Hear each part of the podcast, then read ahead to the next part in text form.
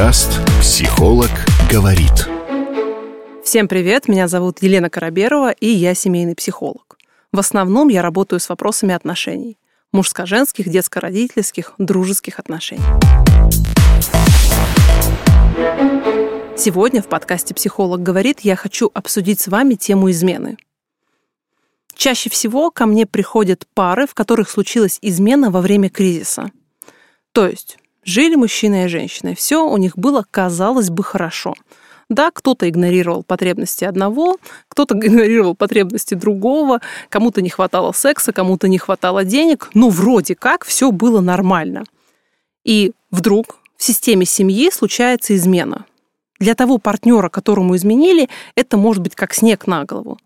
Но на самом деле для психолога или для изменщика очень важно понимать, что это было практически запланировано.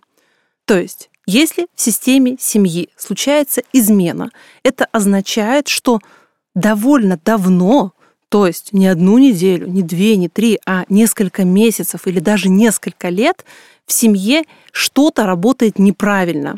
То есть та схема в семье, которая работала до этого, перестала работать. И партнеры, оба или кто-то один, перестали быть удовлетворены в семье и продолжали жить по-прежнему.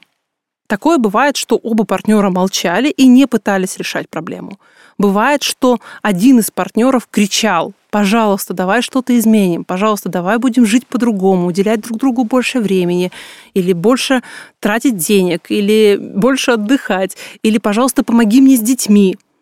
То есть иногда партнер один в паре замечает, что что-то идет не так в отношениях и сигналит об этом. И если второй партнер это игнорирует, то в какой-то момент терпение заканчивается, и человек идет удовлетворять свою потребность и закрывать свою ту самую дыру в душе в какое-то другое место с какими-то другими людьми. Если вы находитесь в продолжительных отношениях и вам изменили, то прежде чем обвинять партнера в том, что он ужасный человек и он все разрушил, постарайтесь проанализировать, что происходило в системе нашей пары, что моему мужчине или моей женщине пришлось куда-то идти в другую сторону. Это чаще всего происходит на третьем году брака, седьмом, десятом и дальше. Потому что это цифры отношений, очень, конечно, приблизительные, в которые происходит кризис. И если вы чувствуете, что вы сейчас отдаляетесь с партнером, с замечательной профилактикой будет являться обратить внимание на то, что происходит с вашим партнером. Спросите, как у него дела, как он себя чувствует, какое у него настроение, чего бы он хотел, чего ему не хватает. Я понимаю, что в этот момент вам тоже, возможно, чего-то не хватает. Но измены происходят в кризис отношений, когда оба партнера отвернулись друг от друга. И даже если сейчас ваш партнер отвернут и совершенно не хочет с вами заходить в диалог, вы можете стать тем человеком, который попробует изменить ситуацию.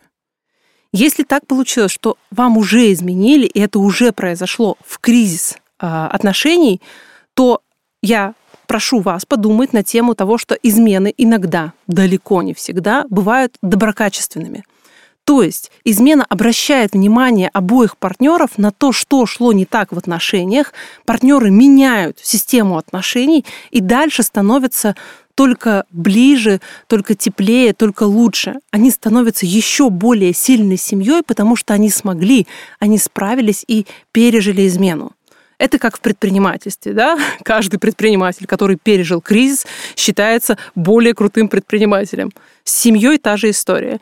Если вы смогли пережить измену, это не означает, что кто-то из вас терпила.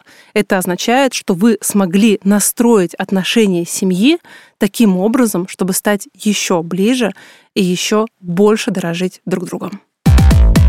Психолог говорит.